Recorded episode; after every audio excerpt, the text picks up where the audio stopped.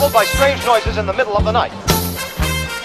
Welcome to the Slush Podcast, the only place on the internet where we cover Ghostbusters to baby diapers and everything in between. How's it going, Cora? It is it is going. We just hit our 4 month sleep regression, which has been quite challenging. Um but other than that, I guess it's been going pretty good. Yeah, that's been pretty crazy. I feel like Bennett just stopped crying altogether and he just screams now. Completely just screams. He goes from whimpering to a full-fledged scream and there's nothing in between. It's like he found his voice.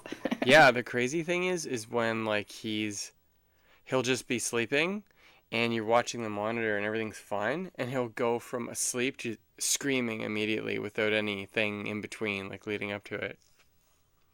Yeah, it's really weird. And uh yeah, I Yeah, don't know. it says online it's because he's like experiencing loneliness because he's becoming more cognitive. So when he wakes up with nobody there, I guess he's just freaked out.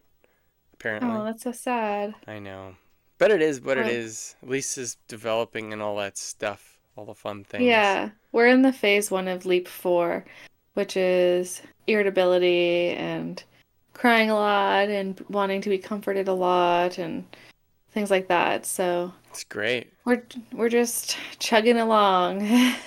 I feel bad for you because I won't start my pat leave until March. So you still have like two months left of being alone during work hours every single day with Bennett. But it's crazy because there's only two months left. True. That's true. Yeah. Yeah. But the January is going to be a rough month, I think. Um, apparently, it's supposed to get better in February. The leap will be over. He'll develop new skills. So, uh, yeah, that's Woo! yeah, It's true though. I mean, we just watched those videos about how like when their brains are starting to like become more cognitive, they start reaching for your mouth and stuff. And I noticed Ben uh, in the past four days has been like as soon as I put my face close to his when he wakes up and I'm like, "Hello, baby. How are you doing?" He's just like, touching your face. yeah, he's like reaching into my cheek and like doing this and like poking me and and it's really weird because I feel like I was telling you this before we started recording, but it's almost like a robot that has become sentient and now he's like discovering all these little weird things like, "Oh, you have what is your mouth for? Why is there a hole in your face? How are am I making that noise too?" And then it's almost like he's screaming just to see how loud he actually is now. It's really weird. Yeah, and he babbles so much as well. I went out today with my mom friends. We go out once a month uh, for brunch just to chit chat without any babies, without any husbands, just the three of us talking about what we're going through in that moment, I guess. Which is And great. yeah, honestly, like it completely changes my mood. It like lifts me up. Having mom friends that you hang out with without children around is so important. Um, and each and every one of us look forward to it. And it's funny because the things that you think you're going through all alone, you're not. Because, for example, Bennett won't let anyone put him to sleep right now. And it's really challenging because I wake up with him, uh, I put him down for naps, and then that continues all day into the night. Whereas only a couple weeks ago, Matt was doing all of the uh, bedtime feeding and the bedtime cuddles and everything. know, And while he did it. that, I really I it. used to like do things for myself, like have a bath or just go on my phone and be a zombie. But it's my time for me. And now now I don't get that and I felt so alone in that. I'm like, "Oh my God, am I doing something wrong?" But then I go to this mom brunch and I explain to them what's happening. And then one of the other moms, Chelsea, tells me that her son Henry will only let her bottle feed him. I mean, or- it, it makes sense, right? Because we were reading about how they can smell you. The baby can literally smell you from three feet away. Yeah. So he knows when it's you. I liked putting him to sleep. It was really nice because I have to work and drive back to uh, Truro. It, and I don't get home until like six. And then he has to go to bed at like between seven and seven thirty or eight. So it sucks. Yeah. I liked having that time, but I feel bad for you because it's almost like he's so attached to you now. Like so attached to you. And it's sweet, but it's also like I don't know. I watch the baby monitor and I'm like, my God. I don't even know how Cora can hear right now because he's I can he's screaming and I can hear it through the monitor and I can hear it through the house, like a floor down on the other side of the, the house. So and you're just like Uh, it's like you're in some Yeah. mom zen or something. Honestly, you have to like get yourself into a almost like how do I describe it? It's almost like The you force. just stare you just stare ahead and you're like, it's gonna be okay.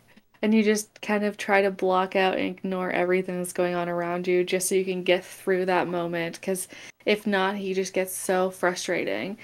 Um, Yeah, and just plus because he's it'll be over eventually. Like he'll be on to the next crazy thing and that's when Yeah. when Corey gets really upset or burnt out, I'm like, someday he won't be a baby.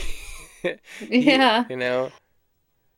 Yeah, and yeah, it it happens, but going on those mom brunches are definitely like like today I didn't feel burnt out and I didn't feel overstimulated when I was putting him to bed.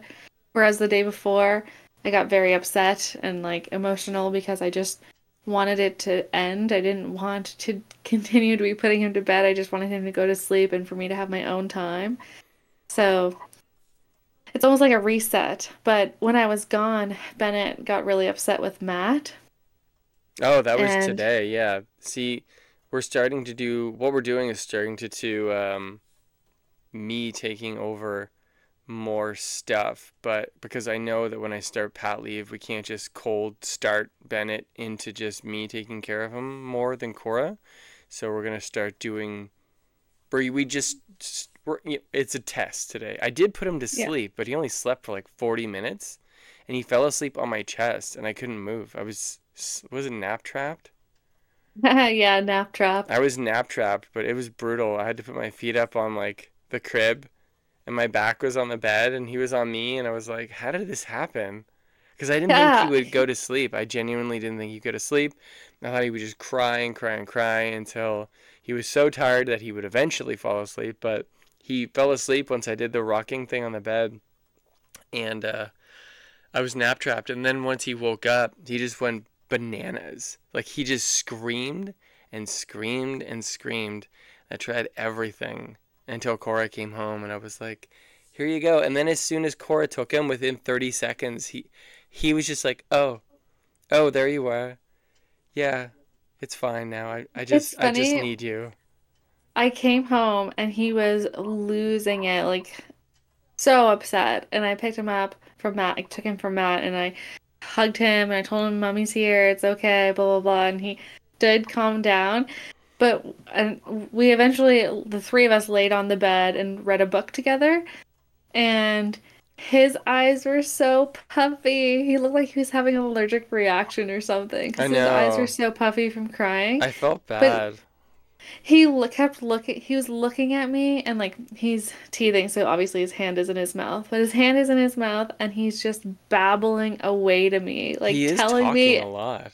he's telling me everything that happened while I was gone I know. And in, be- in between his babbles, he'd go because he cried so hard that it like did the you get the crying hiccup thing that happens. I just And, picture uh, him being like, and then we watched the YouTube video with the dancing fruit, and then we went upstairs and looked out the window at the snow. And it's none of these bad things, but he's almost like he's retelling it like it's a crime scene or something. Yeah, and like you could tell that he was still very emotional. Yeah. But he was excited I was home because he would smile, but it looked like he partially wanted to cry because he was like, just like, I think he was so relieved to see you. It sucks Yeah. too because I mean I have accepted it because I know that babies have a special bond with their mom. Like obviously, totally get that. But it's weird because I was putting him to bed for so many weeks by Mm. myself. It was crazy. Like I thought that it would just continue, and then I feel once like I was so spoiled. no, it was like I thought that I thought that it would just stay like that. And then once we got to like week 6 of me doing it, suddenly he just did not want to do it anymore. He was just really To be fair, he got sick with a cold, and that made him a little bit more of a mommy's boy. And then now we're progressing into leap four, and one of the things is that he gets really clingy. So like all the things are kind of adding up to make him not care about you and want mom more. Yeah. But today proved that you can put him to sleep. Um, we just need to be extra prepared next time. Um, Yeah, we will, and it'll be fine. We're doing another test tomorrow morning where you're gonna go Yeah. to breakfast with your sisters, and you know we'll get there. That'll be in episode four. It'll be like, did we Yeah. survive this or not? We should just do Well- at least an episode every three weeks, I think. yeah. But that's why we were gonna talk about this because we haven't done a baby chats in a couple weeks, just because Bennett was sick. His thrush was Mhm. crazy.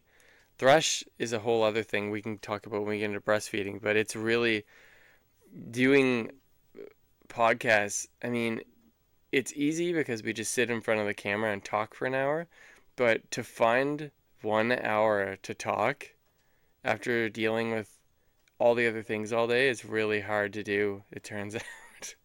Well, I mean, you spend all day taking care of a baby. When they're awake, you have to be excited and like tummy time, and he doesn't really want to do it, so you have to be extra excited for him. Yeah. And then when you put him to sleep, you have to be like swaying him back and forth and like trying to calm him down. And there's so much energy that goes into taking care of him at every stage of his day that by the time you have an hour to do a podcast episode, you're like, I am so mentally and physically exhausted. I don't want to do that. I don't want to talk. I, just want to like be a zombie on my phone or something. And that's why I wa- I started the podcast so we could have. I knew we wouldn't be able to leave the our house for a long time. I mean, we do leave, but not like be social butterflies or anything, or go to the movies like we used to. Um, it was just a little portal for us to communicate with the rest of the world from our basement. Um, and I knew it would be like that, but it's funny because other other guys I've talked to were like, "Oh, I don't know if I mentioned this in the other podcast or not, but one guy was like, "Oh, you know, I barely sleep anyways at night. Like I, I usually can't fall asleep, so I could probably be a parent." And I'm like, "It's a little different, dude. Like it's not like you're not sleeping because you're watching YouTube or you ate something that hurt your tummy or you just can't fall asleep. It's like different. Like you're you have to be pretty alert and very aware of everything that's happening with your baby, like the sounds that they're making, because you can read them if something's actually wrong. Because after a couple weeks and months, you start to know their, what is it, the cues? Um, like different sounds they'll make if they're sick, or if they're angry, or if they're hungry, or if they're irritable. Like all these things sound different. So you really have to be on high alert all the time. Yeah, you're not just sitting in bed being like, Meh. you're Yeah. taking care of a little person Yeah. who can't advocate for themselves. Yeah. So you have to make sure that you know if they're sick or not. They can't they can't even change their own bum. Like they can't feed Yeah. themselves. They can't do anything. Like you are their lifeline. And being responsible for another human being that is so vulnerable is really stressful and oh yeah, it's way different. than- anxiety inducing. It's different than anything that anybody has ever done. Um, and, And all one the thing other I just- things. What's that? One thing I just think about all the time is, and I know I've mentioned this in episode one, is I wish I had supported my mom friends a lot more than I did. If I had just known how absolutely difficult, like the hardest thing I've ever done in my life was be a mom. Yeah. Well, there's And if no I way of had known- knowing.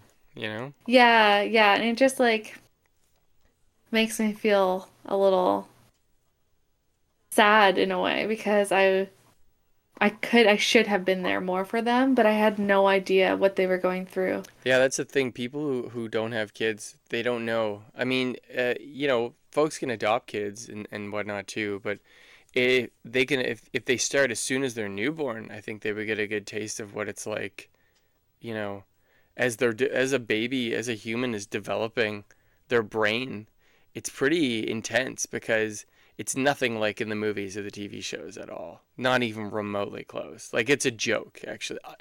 And I've seen a lot of movies and TV shows and there's nothing I've seen that's half or a quarter the realism of what it's like in real life because there's things that when you learn them when you're becoming a new parent that seem so clear as you're reading them on paper and then experiencing them, but you realize you never see it in movies and TV shows like that.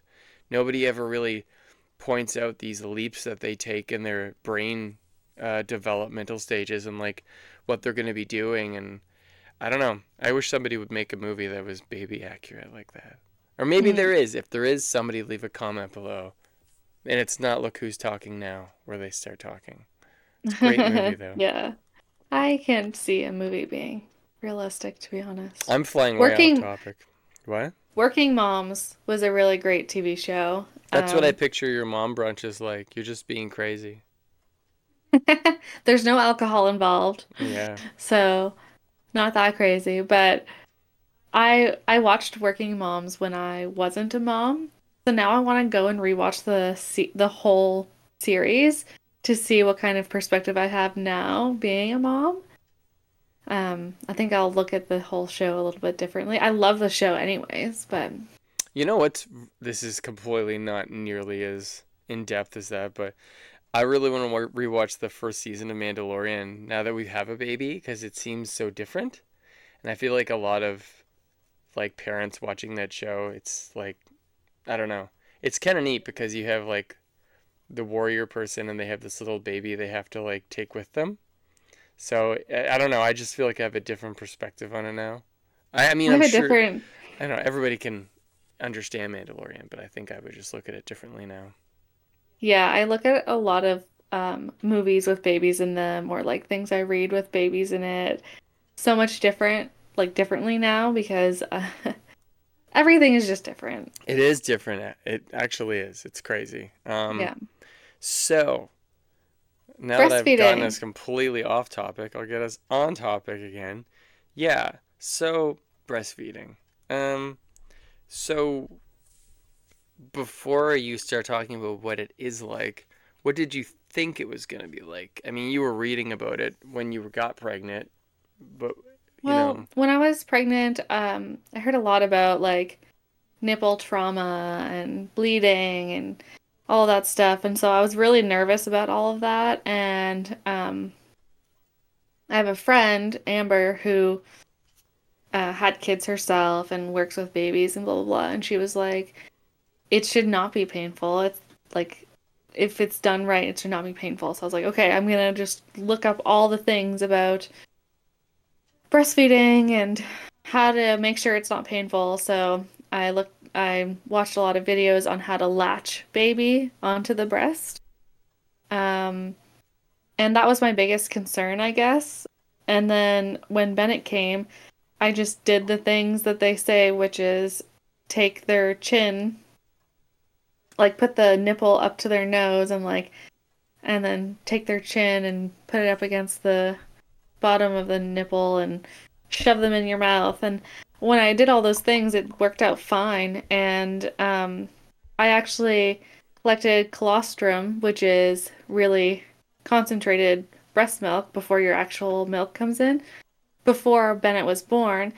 So I started, like, I used a manual pump to do that. So that was like a very interesting experience. And um, it was cool because when you first see it coming out, you're like, oh my gosh, there's breast milk coming out. Like, there's stuff coming out of my nipple. This is kind of cool. It's crazy how Uh, fast you can make it too. Like, Yeah, and um, and it only takes. It took me day th- by day three. I could feel my breast being like full of milk. Like I knew my milk had come in day three, and the whole first month, it was just like I had no issues with supply. I was actually engorged. I felt kind of tender, and it was a relief putting the pump on. And uh, then by week six, my supply dropped significantly. why did it drop And- again?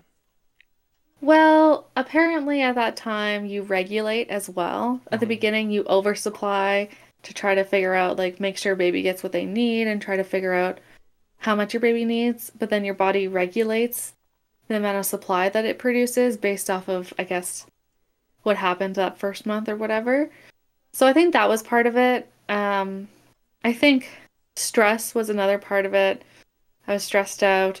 Also, Bennett was going through like a growth spurt as well. So he was feeding a little bit more.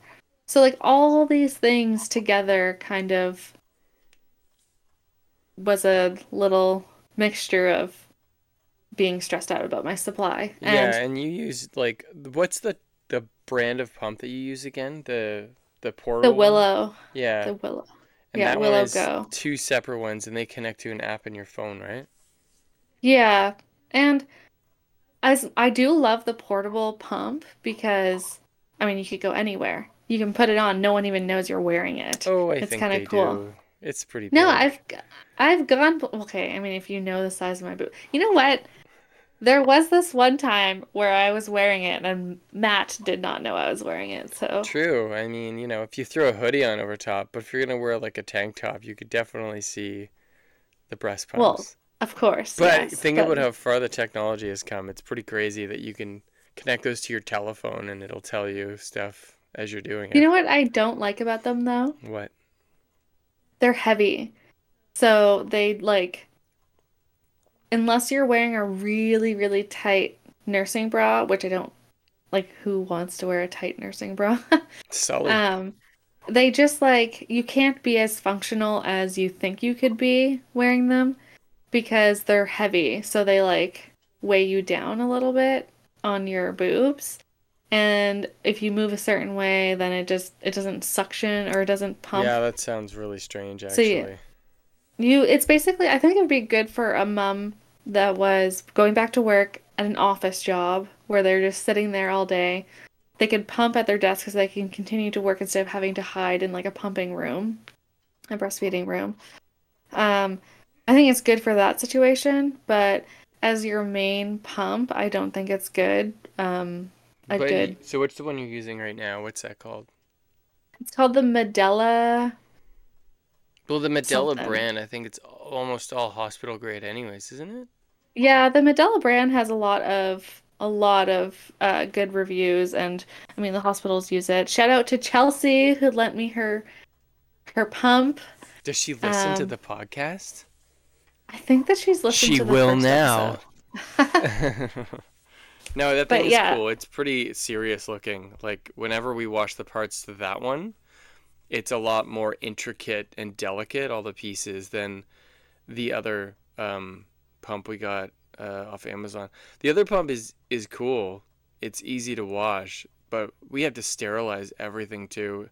That's the other thing that you don't think about is there's so many things you have to hand wash and then you have to run them under cold water and then you have to put them in the sterilizer then they sterilize then you take everything out then you have to hand dry them all off with paper towel because you can't use a cloth and then you got to lay all the parts out and reassemble them and then you Yeah. to do your regular chores that have You're co- constantly doing dishes. Like oh my god and not even dishes that you eat off of. You're constantly doing pump parts and bottle parts. It's never ending. And uh, we're also our our baby has thrush, and so we give him medicine four times a day. Yeah I and was- every time we give him medicine, we use a, a new syringe. I hate we giving don't- them the medicine And uh, so we have to also clean syringes. It's just like it's never ending and it can get so exhausting. So, you know, even though I'm even though I'm feeding Bennett and taking care of Bennett, behind the scenes Matt is making sure my pump parts are dry and ready to go and it's cleaning all the service I offer. bottles. No, it's fine. Yeah. That's the least I could do. I don't understand how women do this alone without a partner there. Like, it sounds crazy. I, I also don't know how they can just. I mean, it's awesome that they're strong enough to do this stuff, of course, but like, not just, I don't know, 18 months being off work and. It's just really intense. Just what I've seen you going through with just one baby. Like, I don't know. That's Marty opened the door. Oh, I keep wondering that myself, like how other moms have done all this in the past with so many kids, and especially like decades ago, like even the '80s, having I'm like just thinking about moms like from the 50s or whatever and 80s and like some moms now where their husband goes to work all day they make sure the house is clean they they cook the food and they watch the kids How did they cook the food? And like like cleaning, okay. This is what I think about the cleaning. I feel like when I'm on pat leave, Ben has his naps, so and I'm kind of OCD about the cleaning anyways, so I usually just I grab things as I'm going and clean up as I walk to the bathroom kind of thing because I'm have a problem like that. But for a normal person, I don't know how they're expected to keep up with vacuuming and dusting and cleaning the dishes and making meals and going to the grocery store. And like that's not even including things like your vehicle and the outside and the inside of your house for maintenance. Uh, and all your bills on top of that that you have to make sure you're paying like rent and car insurance and mortgage stuff. It, uh, you know it's it gets it's so crazy how many layers of responsibility are crushed on top of you that I have no idea how people do it. Because I feel like we're pretty responsible with our finances and taking care of Bennett, and I still feel like we're operating on all cylinders at all times right now. So people are really good at doing stuff, is what I'm getting at. It's and I have no. I, I'm just amazed that they're able to do as much as they can do. It's crazy. I don't know how they do it. multitask Yeah, I guess the so. name of the game but what were we even Yeah. talking about? breastfeeding Right. So the funny thing about breastfeeding, I thought, number one, was, you know, because I'm a guy. I mean, not saying all guys are this dumb, but hmm, uh, there's like more than one hole that the milk comes out of. There's like multiple holes in a nipple. I did not know that at all. I didn't know that either, so I don't think Oh, really? it's a guy thing. I think it's Oh. just like people. I didn't know that. I had no idea. I mean, I probably sound absolutely redonkulous right now to people listening who have kids. They're like, "You're an idiot." Of course it. but it's I did not ever think of that, did not know that. I always thought that was pretty crazy. That's the same feeling I got when I learned about morning sickness. Morning sickness, it's just sickness all day at any time. yeah, that's funny. Why it's morning, I don't know. Okay. One thing about breastfeeding that um, was a little hard to adjust to was I felt like I had to wear a bra all the time because I would leak all the time. Oh. Um, so I always had to wear a bra with the pads. So I wore a bra to bed every night, and it just got really annoying. Um, but now, now that I'm like, don't care, I'm just like, meh, not wearing a bra anymore. If it if I leak, I leak. I'll just change my shirt. Whatever. Yeah. Well, I mean, I that's I think that's the same as uh you know, when you start things, you try to be prim and proper and do everything by the book, but a month in you're just like, "You know what? I know what works for me and what I can take care of and what I can't take care of." Mhm. It's probably like that with everybody with their babies, I guess, and all the responsibilities. Like, it would be interesting if every parent, every new parent had their own podcast and you just heard everybody's opinion on what they're doing with everything. Uh, because it's probably vastly different in all the little details. So it'll be Well- funny for us to look back at this in like 10 years, I think. There's things where you say, "Oh, I'm gonna do this. I'm gonna do that. I'm not gonna do this. I'm not gonna do that," and then as you get into it and you understand your baby more and you understand your parenting style and what works for you and doesn't work for you, you ended up changing and adapting and you end up doing things you never thought you'd do and you end up not doing things you really wanted to do. Um, so it's just like whatever works for your family. Yeah. Which brings us into the next topic. Well, same topic, but different thing formula talk. Because. Mhm.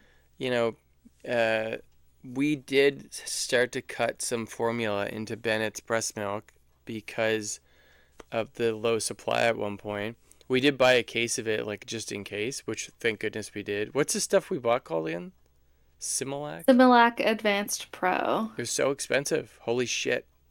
Yeah, Bennett got sick and um wasn't really feeding as much And then also on top of that, I got really stressed out about Bennett being sick. And so my supply dropped, and I ended up having to use the bags that I had put in the freezer to feed him. And as we were running out of them, I was like, okay, we're going to have to start supplementing with formula. And there's such a stigma against formula for some reason. Um, the hospitals, you'll see signs where it says breast is best. And I don't think it it's it's probably not what they're trying to do, but between that and like mom culture, like the toxic part of mom culture, Yeah. people try to make you feel bad if you have to use formula or like you know, like you're not doing good enough or something. And the Well, first so day I've heard that the opposite too, though. I've heard people be like, "Well, Bennett wouldn't have gotten sick if he used formula," and it's like, what? That doesn't make sense. I know, I know, and it, but it's because people are just they're not educated on it, and and it's weird people interjecting who have literally no background or experience in it, and they're like putting their Mm. two cents in, like, mm, you should have done it this way, and it's like, but you don't, you've had you know experience like in it, you wouldn't know though. So, My answer now to people who give unsolicited advice, which happens way more than you want it to, yeah, is well, this works for my family, so this is what we're going to be doing. yeah. And it just shuts down the conversation because, you know, I don't really care what you think. Like, No. And there's plenty can- of women who can't even breastfeed either. So like yeah. And, you're And gonna throw but shame at them. even though like we've done a lot of research, we know that formula is good for your baby. It's not a big deal. That there's still that sense of not being enough or the guilt of not being able to provide for him or like feeling like a failure. Like all those things come at you in a wave. And that first night when we decided, okay, we need to cut the milk with formula, I was so upset. I cried for like a couple hours Oh off and on. Uh, do you remember that? Kind I just like, the thing is happening where we're like, I think things are so intense at certain times that I'm starting to forget them. Like my brain is like, don't you don't need that. Just we'll leave that over here so you can keep moving forward. yeah. You know. And yeah, it was it was awful. I felt so awful. I ended up crying myself to sleep that night. See, you wouldn't. I would never know that stuff about breastfeeding because to me, all I knew. I'm 40 years old, almost 40 years old, and to me, I didn't know. Like you just think breastfeeding, you see it in movies, you see people doing it at the mall or the bus stop. You don't think anything of it. But even when I talked to a lady at my work, she said that breastfeeding was a mind fuck. And now I understand what she means because watching what you had to go through, it's just like I don't know. It, it's t- it's taking so much out of you mentally and physically that I don't think there's anything quite like it that you can compare it to that I can think of. What do you think? Yeah, no, it's just like it's a way of bonding with your baby that is like in a way you crave. Like you it's it's a closeness. One of the closest things you can do with your baby is breastfeed. So it's something that you want to do, but then also at the same time, like you have to worry about your supply levels and you have to worry about like like if he's using you as comfort and he's using you to feed, then you get sore, but it's not because his latch isn't good, it's just because he's always on you. I what about the, okay, I know I mentioned this before, I think in the first episode, but I still can't believe that I was soother shamed. It's like you can't Mhm. expect the mom to just be the soother whenever the baby needs a soother. Like I don't know. I think that's crazy. Like absolutely. People are going to shame you about everything that you do with your child. You just have to realize that that's, like I said, this is what works for my family, so this is what I'm going to do. Just Yeah. say that over and over again. I do. That is that is my like thing that I say now. Man, um, there's so many that things. first I never just never thought it would be like that. I thought everybody would be helpful and giving advice, but instead they're just judging you. It's awful. Yeah. Um, like a girl I was talking to, she's pregnant right now, and uh, we were talking about labor and delivery, and she's like, "Oh, I want to have a natural birth." And I was like, "Do you mean an unmedicated birth?" And she's like, "Yeah, kind of." And I was like, "Yeah." Somebody else told me they were, I forget who, but they said they were going to have a, you know, an unmedicated birth. And they were like, oh, but you know, if it gets too hairy in the middle, I'll just switch to the drugs. And I was like, can't really do that. Um, can you? I mean, you can, but you take the risk of your anesthesiologist being busy in an, in the OR. yeah, that's what I mean. Like, you can't just, because it's so serious to have that put into your back, right? But there's also other types of pain relief. Like you can get morphine, fentanyl, you can get um, Really? laughing gas, things like that. You can get. You don't. Epidural is not the only option. That's so the main one, though, isn't it? yeah, that's. I guess so. Yeah, but honestly, like, I don't even. I don't mind if people like if people are like, I want to have an unmedicated birth. I'm like, you go, girl. Like, it's very empowering to give birth and being able to do it unmedicated. Like, if you can handle that, like, that's great. It's the issue I have is when people call it natural versus unnatural birth. Yeah, that's true.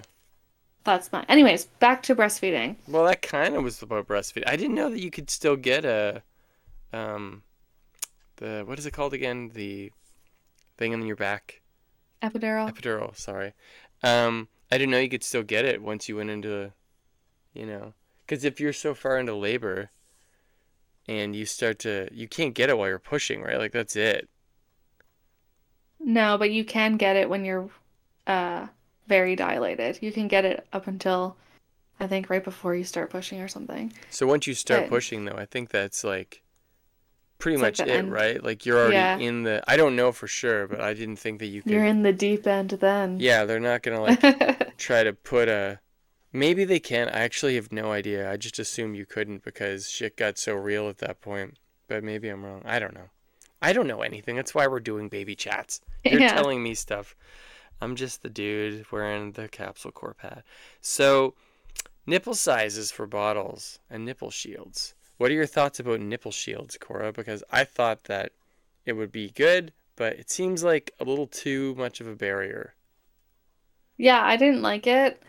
Bennett didn't like it. He used to get frustrated, I think, at them.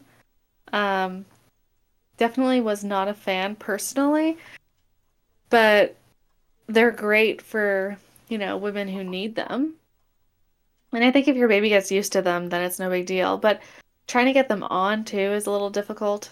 Yeah, Uh, it seemed like they kept popping off, even though we looked at, we even Googled, like, it was funny, we were like, there must be a way to put these on properly. It's like, no, they're just nipple shields, come on. Then we Google it and it's like, place them on this way at this orientation. And we were like, oh shit, okay. But they still were popping off because it's just yeah. suction that's holding them on, right? Yeah, basically. it's I hated it. I was really glad when they gave me cream to put on my nipples so I didn't have to put the nipple shield on. And what do We you were using we were using nipple shields because I had thrush on my nipples and Bennett also had thrush, so we were trying not to give it to each other and so we wanted to use the nipple shield, but I ended up getting um, a cream instead, so that was good. We'll get into the thrush talk in about five minutes.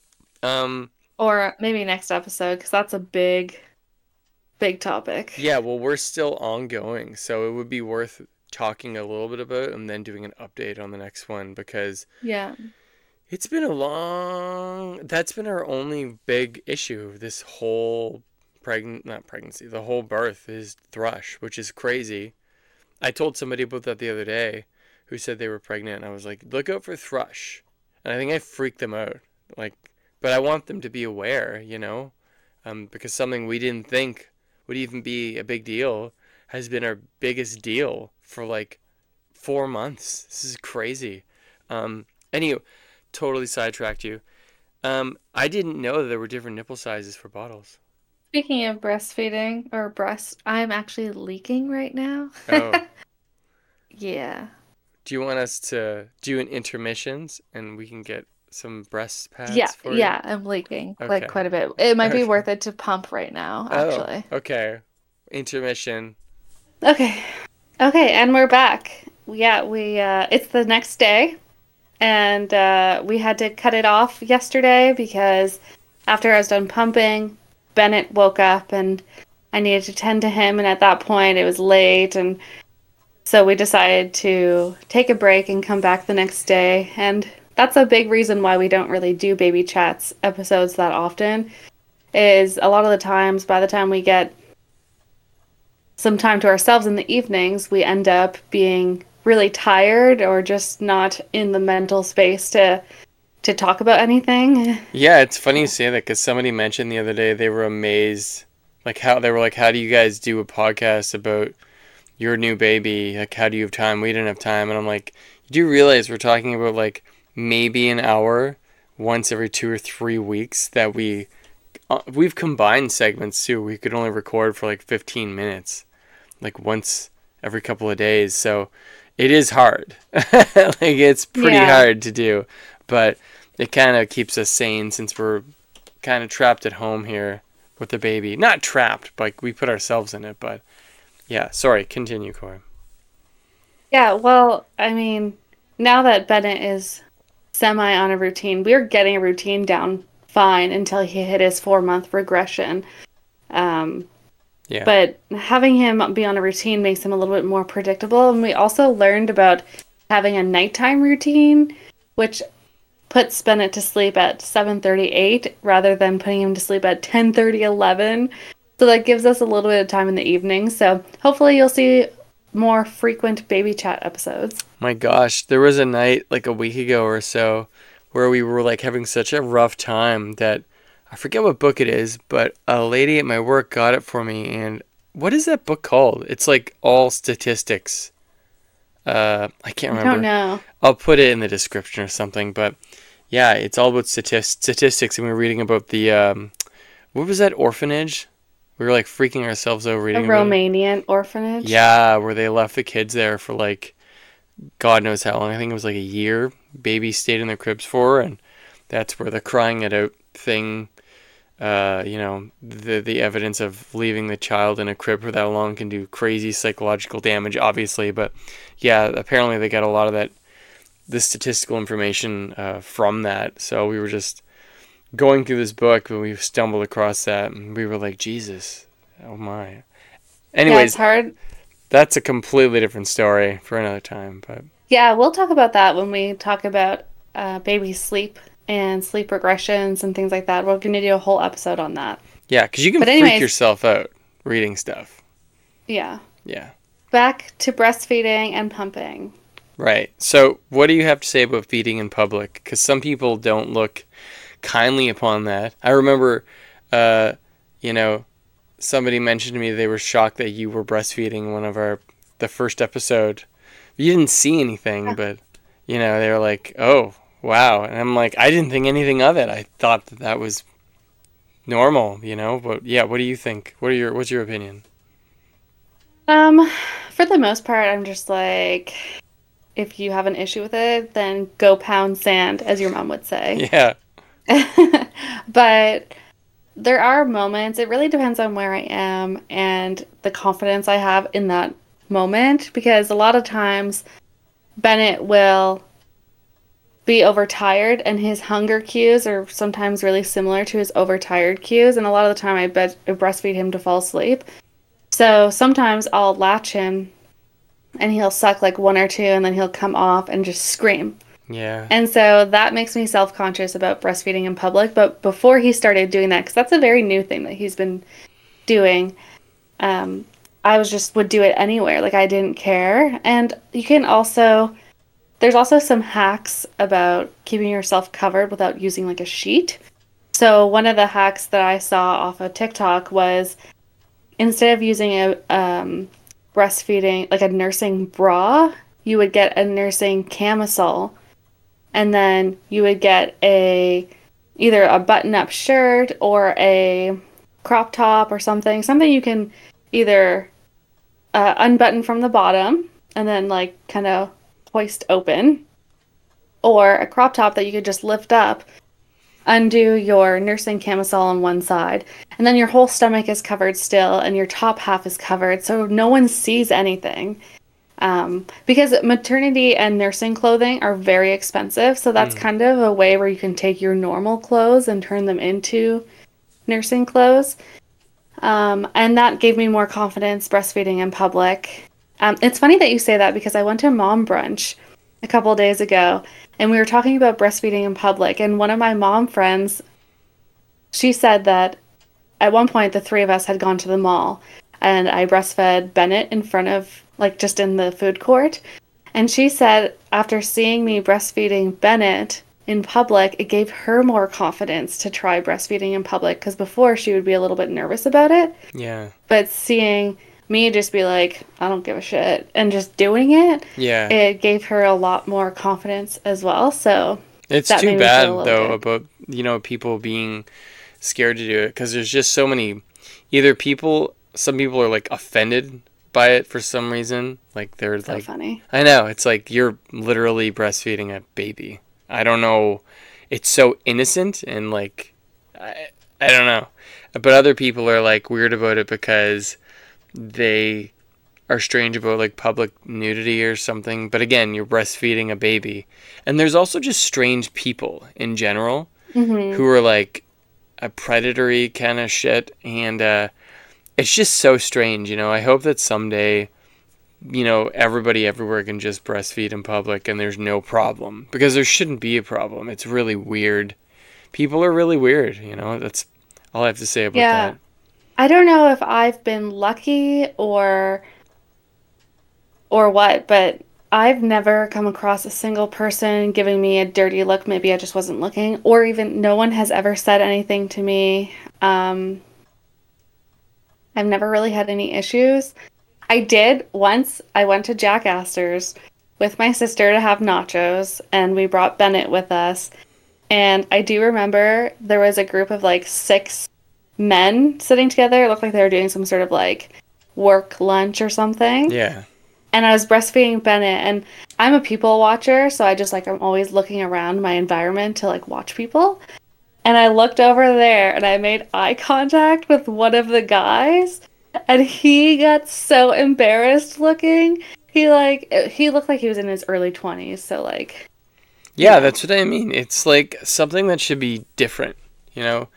It's like Star Trek. They just in the future at some point they just won't have monetary. I mean, this is like an optimistic thing, but like there's just so much stupid shit that people get caught up on. It doesn't even matter. It's like facts of life, and we're just so dumb about things still. I mean, it's getting better, I guess, but like Jesus, I don't know. Anyways, It's it's funny because when you end up having a kid, something something I like I was always the type of person who didn't feel confident, you know, being nude or like being anything like that in public. So, but then once you have a baby and things change so much. I mean, more people have seen my boobs in the last 3 months than ever in my entire life because you go to see a lactation consultant and when Bennett gets his needles, you uh, I breastfeed him when he gets his needles and like just all these different scenarios that gets people seeing my boobs all the time and like up close and personal with a lactation consultant. It's kind of funny actually. Well, you know, I don't even think about it anymore because it just seems like it happens every day. And without being a parent, you don't really understand that, I don't think. I don't think people who aren't, I mean, I'm sure you can read about it and yada, yada, yada, but once you're experiencing it with your partner, it's like a different kind of story. Can't really explain it, but you don't really, Yeah. your brain just switches wavelengths and you don't really, you can't go back to the way you thought before about the whole thing. It's Mhm. just kind of like, it is what it is, you know? I don't know. Yeah, Um, and when I see other parents, you know, just in the mall or in just normal public spaces, I look at them so differently now. Um, like I'll see someone in our in the mall who has a baby, probably similar age to Bennett, and the first thing I think about is maybe their kid and Bennett will be in elementary school together. True. You never know There's a chance. just little things like that. Or like I'll see a mom in the mall and I'll be like, I wonder if she knows about Maggie's place.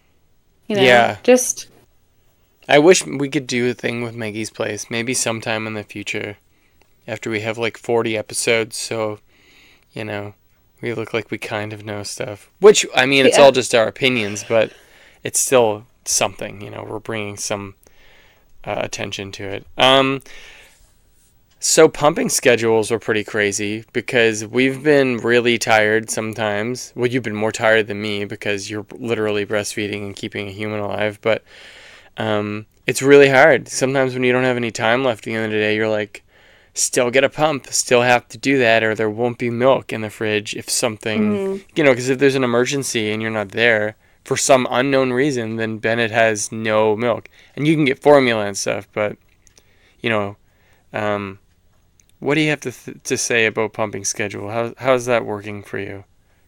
At the beginning, I had a very strict pumping schedule, um, just because I was trying to increase my supply because I wanted to have a stash in the fridge in the freezer as well as maintain what I was giving to Bennett every day. So I was waking up in the middle of the night pumping. I would be trying to pump during the day when I was alone with Bennett, which was really hard. hmm And before I knew about power pumping, I would pump uh, for like five hours in the evening, once every hour. And so it became a lot. And uh, on top of that, I'm breastfeeding Bennett. So there's constantly having something is going on, you know, with with breastfeeding or pumping. And it was exhausting. And cleaning pump parts, because not only are you pumping, but you have to clean your parts, sterilize them, and pump all over again. So it's just an endless cycle. It's crazy, isn't it? It is. But I went and saw a lactation consultant and she taught me about power pumping. Power pumping is when you pump for 20 minutes, you take a 10 minute break, pump for 10 minutes, take a 10 minute break, and pump for 10 minutes. So it's a total of 60 minutes where you're off and on pumping. But it's supposed to mimic um, cluster feeding. So it signals to your body that you need to produce more milk. And I also joined um, like a breastfeeding group on Facebook with like 60,000 women from around the world. And some of these women exclusively pump, or some of them are trying to build a supply and stuff. So, one thing I learned from them, because my lactation consultant told me to pump once, three times a week, once a day, uh, in this power pump. But what some of these other women are doing, they're doing it every single day Hmm. twice a day. So they'll do a power pump in the morning and a power pump in the evening. And some of these women have like 2,000 ounces of a stash in their fridge. It's crazy. Or in their freezer. I'm like kind of jealous, honestly. But they're ready for the apocalypse, I guess.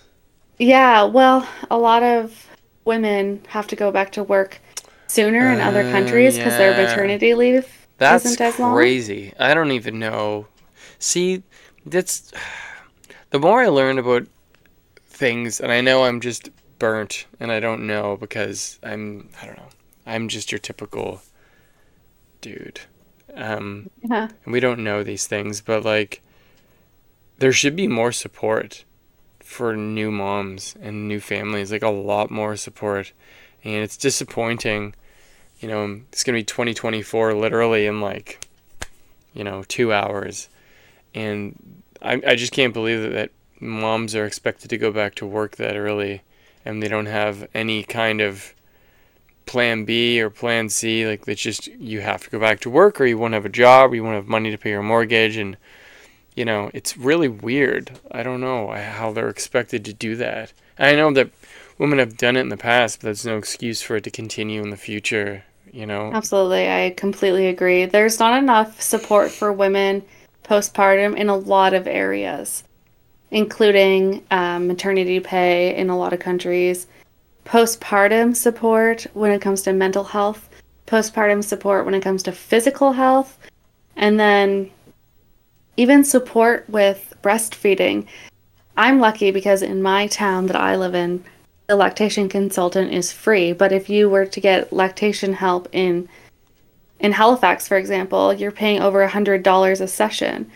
And so that means that we would have paid over $500 so far because I've seen this lady a couple times.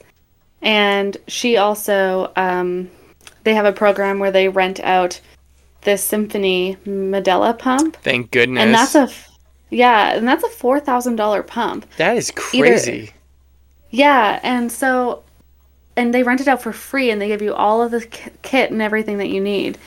And um, in other places, because I know Halifax doesn't have this Medela Symphony pump, so you'd have to rent it from the pharmacy, and the rental fee in Truro at least is sixty dollars. And then the first time you rent it, you have to buy the kit, which are all the accessories that attach to your body, so they can't re-rent those out because it's like a hygiene issue. The kit itself is seventy five ninety nine plus tax. So you're paying like almost two hundred dollars, Yeah. or at least one hundred and fifty for a one month rental of this thing. And you're a new That- parent and you're not at work. How are you supposed to I- do yeah. these things? And I don't know. it's just, and a lot of the time, um, people have issues because they are not really informed or something. Or, and then a lot of the times, these people also don't have the money to pay for these rentals, like you just mentioned.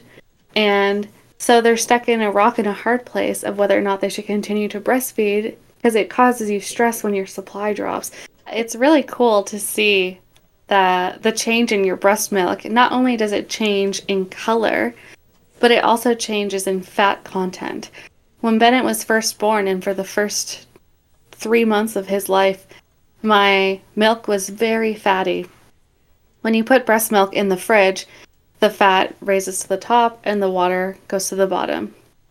And so you can see how much fat is in your milk. But by the fourth month, I noticed that there was very little fat in my breast milk. And at first I was very concerned, but I asked a couple of my mom friends and they said that that's that's normal. Um, so it's just really cool to see. And I also noticed that when Bennett was really sick, my breast milk was a little bit yellow and not as white. Really? Yeah, yeah, it must have been something in the milk to help him because your breast milk changes also if your baby is sick and has like some sort of healing antibody. Weird. That's so crazy. yeah, That's nuts. The more I learn about all this, the more I'm like, what the hell? It's so cool and also bizarre. it's really cool because when a baby is feeding off of you, some of their saliva actually goes into your breast and helps signal to your body about what it needs to to make. Whoa, that is crazy. It is so cool.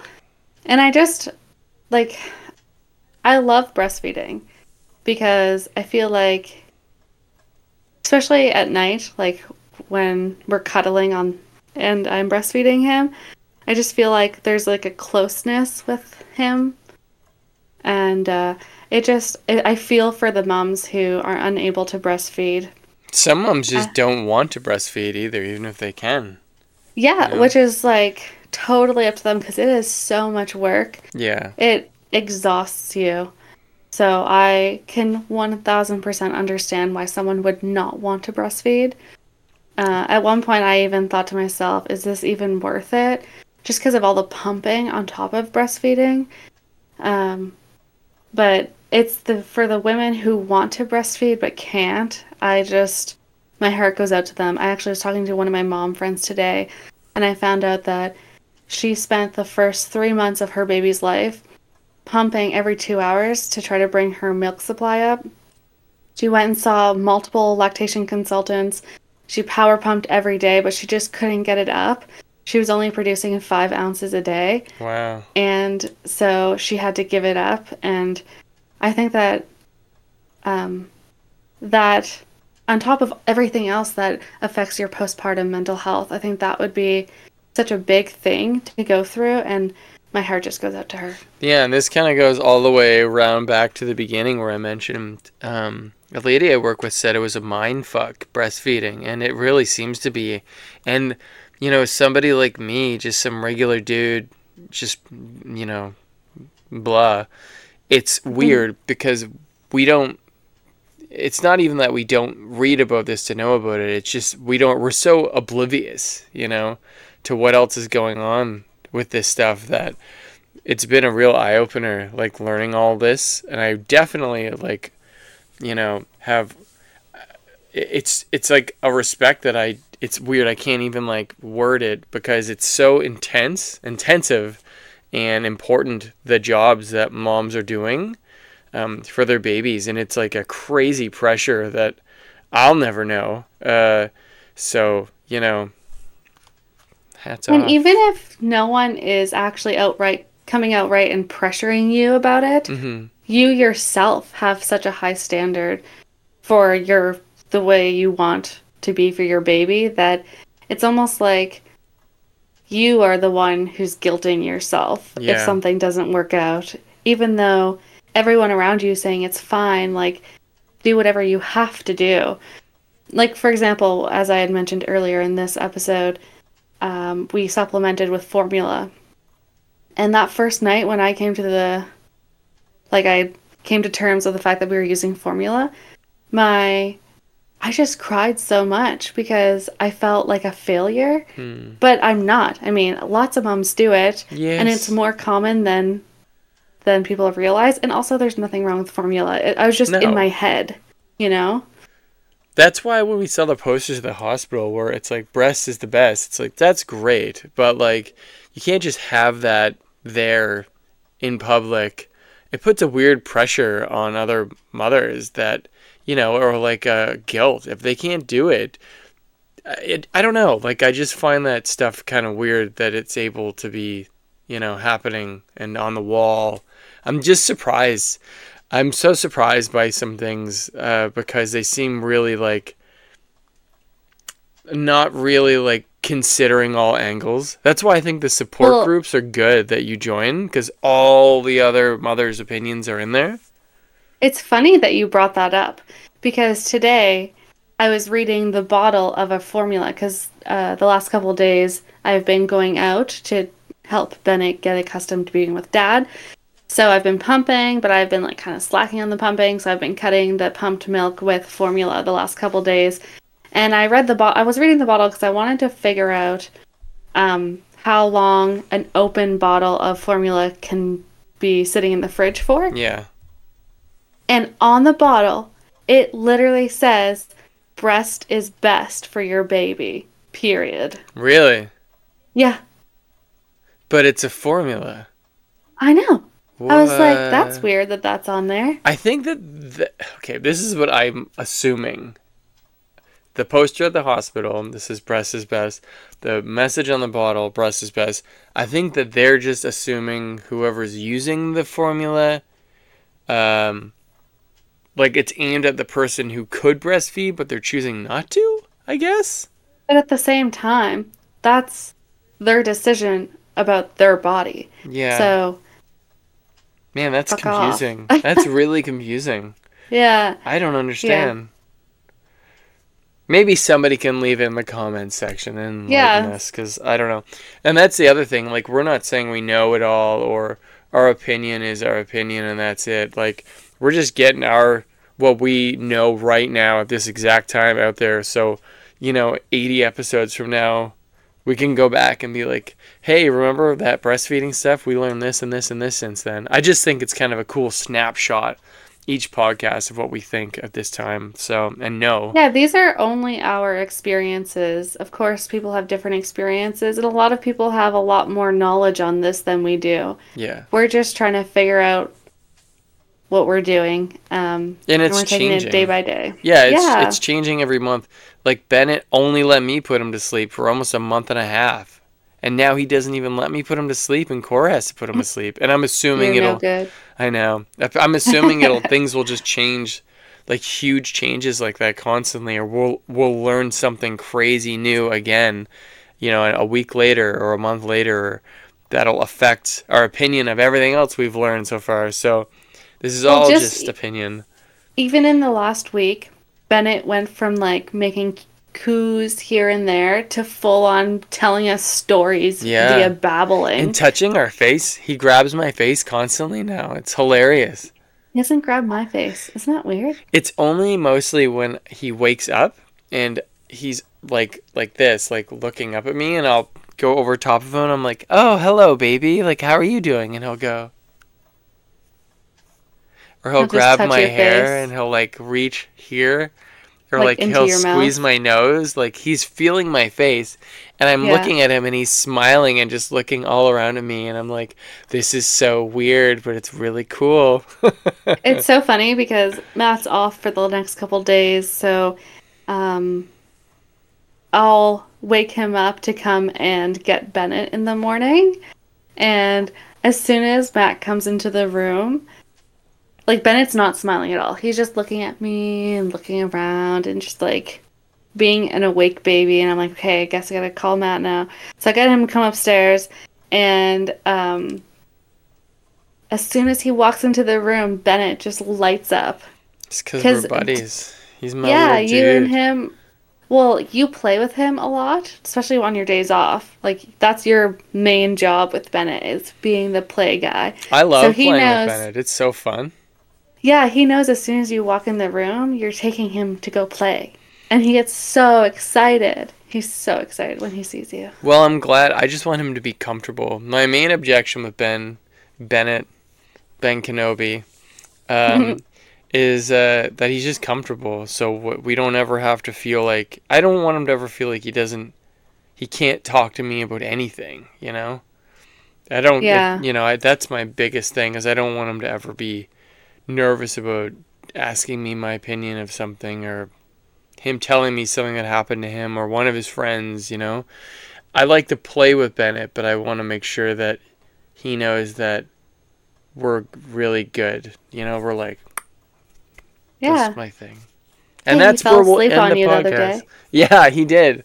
That for the first time in a long time. But yeah, Yeah. we should end there. So, because I feel like it's gonna be 2024 soon. I'm just looking at the clock because we're recording this on New Year's Eve. Um, but yeah. So Well, we're not sure what the next episode will be yet, Yeah. but stay tuned. Follow us on Instagram if you want updates on the next episode and when it's coming out. And yeah, do you have any final thoughts, Cora? Any anything crazy you want to add? All I want to say is that Breast is best. Just kidding. just kidding. a, a fed baby is a happy baby. Period. True. Can't argue there. Okay. Well, this is us signing off. Baby Chats, episode three.